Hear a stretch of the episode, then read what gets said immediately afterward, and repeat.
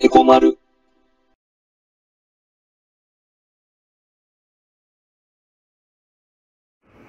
えー、まるです。このチャンネルでは、えー経済を中心に政治や、えー社会問題をね、まあ民間とか国家間も含めて、いろいろとみんなと一緒に学んでいくことで、投資や資産運用に強い体質になっていこうよねっていう、まあそんな趣旨で、えーラジオのように経済の基本から今起きてる出来事まで、これからいっぱい話していくからね。えー前回会社指揮法について話してて、まあ途中でね、終わっちゃったんだったよね。じゃあ今回はその続きから話すね。えっと、会社指揮法ね。えー前回ね、まあ一つの信用できる情報ツールって紹介したと思うんだけど、まあじゃあね、こう具体的にさ、どんなことに使うの？って言うとね、まず、こう、まあ銘柄コード、まあ証券コードね。まあその話をしたときに、指揮法でね、調べてもいいしって言ったと思うけど、まずそうだね、こう株式をね、上場してる会社の証券コードは、まあ、全部載ってるよね。うん。で、まあ、この証券コードもそうなんだけど、基本的なさ、情報は、まあ一応全部載ってると思うよ。うん。まあ、例えばね、えー役員名とか、あと、まあ、主な株主とかね、まあ、グループ会社名とかね。うん。で、グループ会社名はね、まあ、連結対象じゃないと載ってないかもな。うん。まあ、連結ってのは、えー連結子会社のことなんだけど、これね、子会社の説明になっちゃって、うん、ちょっとね、長くなるから、まあ、次回やろうね、これは。で、えー、あとはね、会社指揮法に載ってることはね、えー財務指標ね、えー総資産とかさ、資本金、えー自己資本、えー自己資本比率とかね。うん。この辺はさ、前に話したよね。覚えてるかなうん。あとはね、えー、もちろん、会社の事業内容とか、まあ、業績見通し、あと、まあ、新規事業とかさ、設備投資とかね。うん。まあ、そういうこととかも、こう、割と詳しく書いてあるよね。うん。で、業績予想なんかはさ、うん。あの、決算期の後ね、うん、予想のさ、えー、4の字が書いてあると、まあ、会社指揮法編集部のね、独自予想数値だったり、うん、で、決算期の前に、まあ会社のね、会の字が書いてあれば、それはね、その会社が発表した予想数値だったりね。うん。でも結構、まあ、過去からね、昔から、こう、り、あの、売上高とか、売上高ね。あと、配当とかね、配当金とかね。こう、そういうのが載ってるから、まあ、いろいろとね、取引する上では参考になると思うよ。で、あとはまあ、株価チャートね。あの、グラフみたいに、折れ線、折れ線グラフみたいなさ、あの、株価の推移をグラフにした、うん。あれ株価チャートって言うんだけど、まあ過去3年間の株価チャートが載ってて、うん、まあ高値とかね、安値もわかるし、まあ過去のね、資本移動なんかもわかるようになってるんだよね。うん。まあさ、もちろんね、今はね、オンライン化が進んでさ、まあこの会社指揮法以外にもね、多くの情報ツールがあるからさ、まあどれをね、参考にするかは、みんながさ、自分に合ったものを探して使えばいいと思うんだけど、まあ会社指揮法はね、その一つの選択肢として、まあおすすめしたって感じに思ってくれて構わないからね。うん。まあさ、会社の業績とか、こう、活動内容とかね、そういうのをさ、調べたいなって思ったら、まあ今、もちろんね、言った、ね、会社指揮法はおすすめだけど、うん、まあせっかくだからさ、いくつか他に候補を挙げておくとね、まあ会社指揮法にこう似た感じの、うん、まあ日経会社情報とかね、うん。これはまあ会社指揮法がね、まあ東洋経済に対して日経新聞が出してるものね。うん。で、あとはね、こう特徴、特徴があるものとしてはね、TD ネットとかね。うん、TD ネット。で、TD ネットは、えっ、とね、タイムリーディスクロージャーネットワークの略なんだけど、まあ、これはね、東京証券取引所が運営してる、うん、適時開示情報閲覧サービスのことで、まあ、決算単身を見ることができるんだよね。うん。で、この決算単身っていうのは、えーっとね、株式をね、上場してる会社の、まあ、すべてがね、うん、共通の形式で、こう、決算発表時に出すね、まあ、速報みたいなもんかな。うん。まあね、後々ね、話していくから、こう、今はね、具体的な説明はしないけど、株取引の場合さ、あのー、その会社の、まあ、有価証券報告書の内容をさ、参考にすることが多いんだけど、これは、こう、まあ、決算のね、3ヶ月以上後にしか発表されないからさ、うん。まあ、いち早く、こう、決算内容を知らせるために、企業側がね、まあ、証券取引所の要請を受けて、まあ、自主的に発表する、今言った決算単身。これはね、内容をまとめたものだからさ、まあ、株式投資家は結構見るものだよね。うん。まあ、それでもね、決算後、1、2ヶ月後くらいの発表なんだけどね。うん。で、日本はさ、まあ多くの会社が、こう、まあ決算期が3月に集中してるじゃない。うん、だからね、この決算単身が出る、まあ、ね、え、4月後半から5月あたりは、まあ、すごく株価が動くんだよね。うん。まあそういう傾向にあるんだよね。まあ決算時のさ、業績と、まあ前期比較はさ、当然だけど、来期の予想までさ、載ってるからね。うん。まあ、後を挙げるとすれば、まあ、 EDINET かな。これはね、さっき言った有価証券報告書が見れるサービスね。うん。で、このシステムは金融庁の所管のシステムでね、まあ、 Electronic Disclosure for Investors' Network の略なんだけど、まあ、公開買い付けとかの、こう、開示文書はね、ほぼね、全部、まあ、当日中か、まあ、翌日には見れるから、これもやっぱり利用してる投資家が多いんじゃないかな。うん。まあ、結局ね、あの、株式投資するには、まあ、決算単身とか、有価証券報告書とか、まあそういう情報をね、参考にして、まあ取引をしない、まあするもしないもね、そうだけど、まあタイミングとかね、あとはさ、えー、まあ投資する規模ね、まあ額だよね。うん、そういうのだったり、うん、まあいろいろと、そういうことをさ、投資する上で、いろいろね、えー、決めなきゃいけないでしょ？で、そういうのを決めていくから、まあいち早くさ、正確な情報を得られる環境をね、自分で作っていかなきゃならないんだよね。うん。で今俺がいくつか挙げた、まあ情報ツールって言っていいのかな。まあシステムだったり、オンラインサービスだったりね。この辺は、まあ多くのさ、投資家が、利用してるね、オーソドックスなものばかりだったけど、まあ他にもね、いろいろとあるから、いつものようにね、こう、いつも言うようにさ、まあみんなが、こう、それぞれにね、自分に合ったものを見つけて、環境をね、作っていけばいいと思うからね。あくまで、こう、参考にしてくれればいいと思うよ。うん。で、投資する上でのさ、まあ判断材料とか、まあテクニカルなこととかはね、うん、これから先、こう、応用にね、話していくけど、まあ、ちょっとだけね、こう、基本的なことを話すとね、まあ、例えば、こう、売上高と当期純利益なんかをさ、見るとね、ほんとその会社のね、実情がさ、見えてきたりするんだよね。うん。あ、売上高わかるよね。あのー、まあ、もしかしたらさ、こう、前に話してるかもだけど、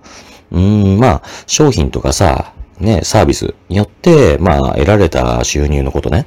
うん。で、えー、当期純利益はね、まあ簡単に言っちゃえば、会社の最終利益ってことだね。うん。でさ、まあ単純にさ、こう、売上高が上がってればさ、ね、当期純利益も上がってるでしょ？って、みんなね、そういうふうに思うかもしれないんだけど、実はね、そうでもなくて、売上高は上がってるのに、あの、当期純利益、ね、会社の最終利益ね、は下がっちゃってるなんてこともよくあるんだよね。うん。まあ、可能性としてはね、まあ、そうね、収益、収益ね。まあ、まあ、本業とか副業とかの、まあ、すべての収益ね。まあ、それとはね、全く関係ないところで、の、こう、損失をね、計上しちゃってるとかね。まあ、そういうことが考えられるんだけど、まあ、あの、結局さ、この売上高と、まあ、当期ね、純利益とか、そういうのを見てくると、そういうのが見えてくるからさ、うん。で、投資するかどうかの、もう判断材料になるしね、タイミングとかね、そういうことを考えるファクターになるよね。うん。えー、まあ今日はね、ちょっと時間が来ちゃったからここまで。えー、でね、投資はね、どの金融商品でも、やっぱり情報戦だからね、いち早く正確な情報を得る環境を作って、それをしっかり分析できる知識を身につけなきゃダメだよね。うん。まあ少しずつ一緒に学んでいこうよね。じゃあ、また次回ね。おやすみ。まるえー後半は前半のような経済全般の基礎的な話じゃなくて、今起きてる出来事についてとか、今話したいことをトピックとしてこれからいっぱい話していくから、まだまだ眠くない人は聞いてくれたら嬉しいな。今回は東京都知事選について話そうかなって思ってるんだけど、まあ本当のところはね、あんまりこう一時の話はしたくないんだよね。うん。でもまあ今回の東京都知事選はね、これからのこう4年間って考えるとものすごく重要な気がしてきてね。うん、まあやっぱりちょっとみんなと考えていかなきゃダメな話だよなって思ったから、うん、だから話そうと思うのね。まあまずさ、単純にね、候補者多いなって思うよね。まあ、過去最多だって言うからね、うん、まあ、コロナのね、この真っ只中だし、うん、やっぱりこの国をね、なんとかしなきゃって思いが強い人がね、多いんだなっていうのは、本当正直な思いだよね。うん。もちろんね、泡沫候補って思われる候補者もね、多いんだろうけど、うん。でこの泡沫候補ってのは、うん、あの、まあ、当選するね、見込みがさ、極めて、うん、まあ、低いね。そんな候補者のことを指すんだけど、まあ、多分ね、それでもそれぞれのね、その候補者なりに、こう、目的はね、あるんだとは思うんだよね。うん。まあ、ただね、こう、目立ちたいって人もいるかもだし、うん。あと、こう、マイノリティのね、考えを聞いてほしいとかもね。うん。で、政見放送ってさ、うん、まあ、政治に関する意見っていうか、考え方っていうかさ、まあ、こういう風にするんだっていう公約みたいな、うん。まあ、そういうのをね、こう、宣言したり、伝えたりする場がね、公職選挙法に基づいて、候補者にはさ、与えられて、で、それがね、まあ番組としてね、テレビとかラジオで、まあ放送されるんだけど、うん。それをね、こう、電波ジャックと捉えて、まあ自分がさ、言いたいことをね、発表する場にするとかね。まあそんな人もいるんだけど、まあ、泡沫候補って言われちゃう候補者もね、うん。まあこんな風にさ、それぞれ何かを目的にやってることはやってるんだと思うんだけどね。うん。まあ、有権者側とかさ、国民の大半はね、やっぱり都知事のさ、職責をね、こう、誰に担ってほしいのかって目線でさ、うん。で、見たいんだから、まあ申し訳ないけどさ、ねえ、まあ俺から見てね、政治的な考えの土台ができてない候補者はね、ちょっと話から外させてもらうね。うん。で今、政治的なね、考えのさ、土台って言ったけど、俺はまず第一にこれがすごく大事だと思うの。うん。でもっと言えばね、まあ、有権者側、ね、票を入れる方ね、こっちも、やっぱりそれなりの、ね、政治的な考えの土台は必要だと思うんだよね。うん。まあね、ほら、候補者はさ、当たり前かもしれないけど、ね、俺も含めてさ、うん、票を入れる側もね、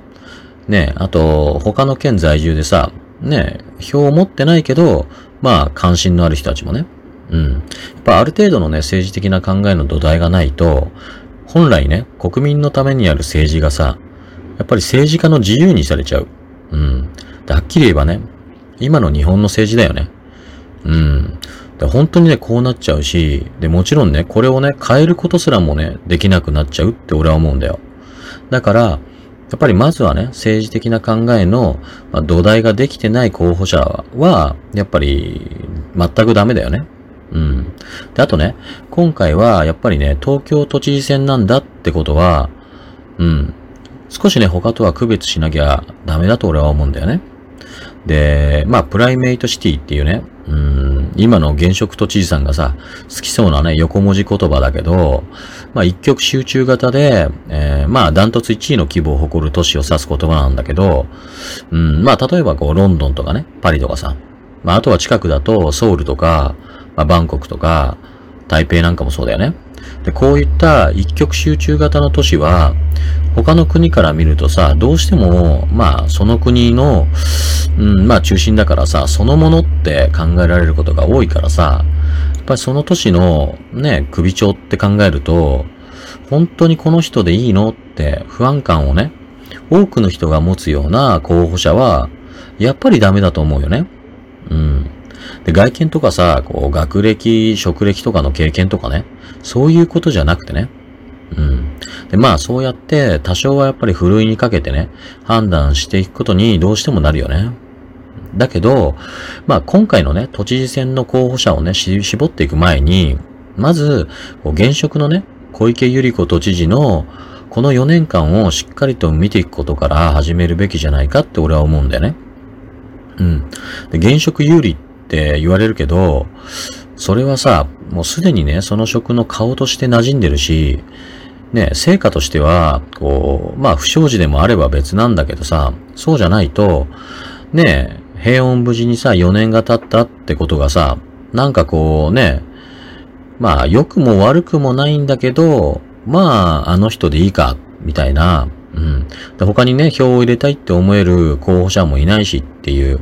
どうしてもね、こう、惰性的な判断になりがちだからさ、だから有利ってことになるわけなんだけど、ね。まあもちろんさ、他にもね、直近のね、財務状況からさ、こう、進めてる事業のね、進捗まで、ねあとは都庁の中のさ、キーパーソンとかさ、ね、人間関係までね、そういうことも、こう、十分に把握してる、把握してるってこともさ、現職が有利になるファクターでは、まあ、あるんだろうけど、でもね、やっ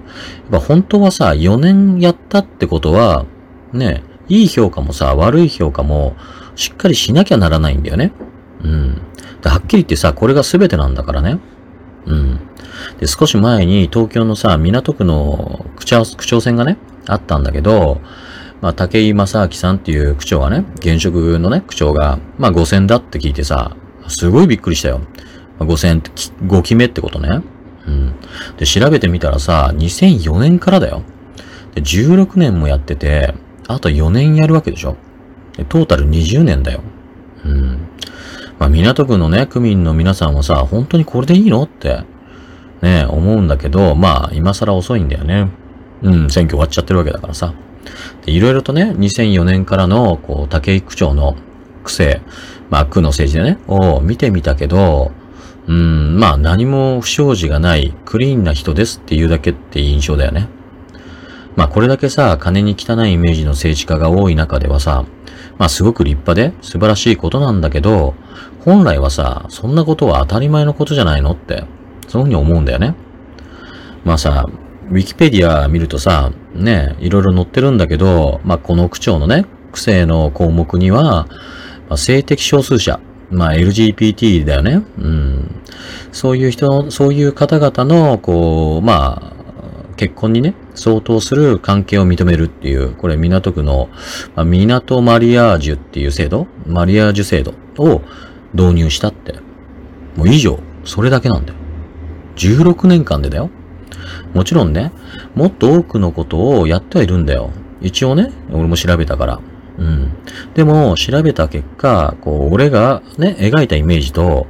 ウィキペディアに書かれてる、まあ、その癖の項目のね、ボリュームはね、ほとんど一致してるんだよね。うん。まあ、港区民の多くがね、票を入れて、まあ、5選、5期目っていうさ、結果があるんだから、まあ、それはそれでいいんだけど、本当にそれでいいのって改めて聞きたいよね。まあね、こういうことなんだよ。さっき俺がね、言いたかったことはさ、もうね、ほとんどの有権者にとって、ね、何にもしなくたってだよ。してなくたって、まあ言い過ぎかもしれないけどね。クリーンであって任期をさ、脱落せずに過ごしてくれるなら、4年も経てばさ、その職の顔としてさ、馴染んじゃってるしね。で、他に票を入れたいって思える候補者もいないからって感じで、うん。そんな再選しちゃうんだよ。